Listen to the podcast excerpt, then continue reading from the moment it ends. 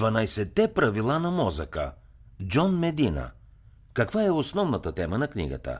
В книгата 12-те правила на мозъка Джон Медина групира своите открития за това как функционира мозъка в 12 лесни правила.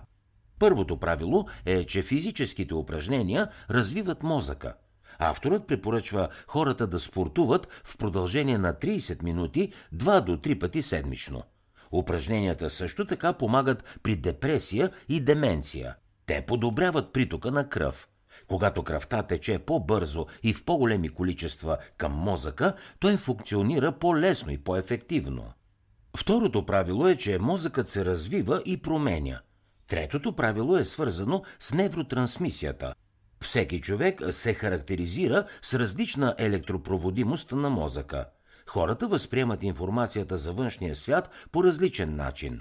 Четвъртото правило гласи, че хората не обръщат внимание на скучни неща. Според Джон Медина, емоцията е от голямо значение. Той също така смята, че няма такова нещо като многозадачност.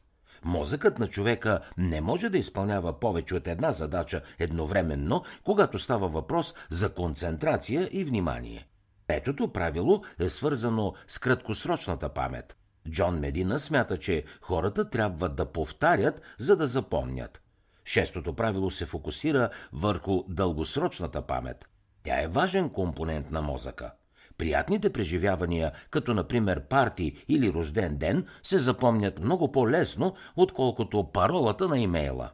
Това е така, защото рождения ден се свързва с всичките пет сетива – зрение, слух, вкус, обоняние и осезание, докато паролата е свързана само с зрението. Седмото правило гласи, че човек трябва да получава достатъчно количество сън. Джон Медина казва, че когато хората спят по-добре, те мислят по-добре. Негативните ефекти от безсънието са добре познати.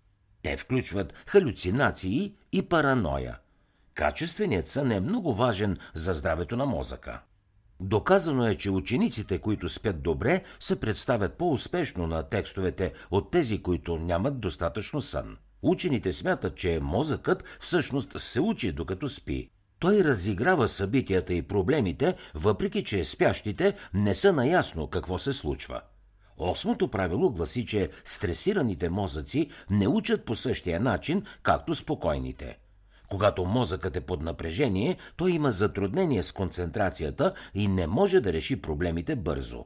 Хормонът кортизол, който се освобождава по време на стрес, въздейства върху мозъка, като спира създаването на нови неврони и нарушава невронните мрежи.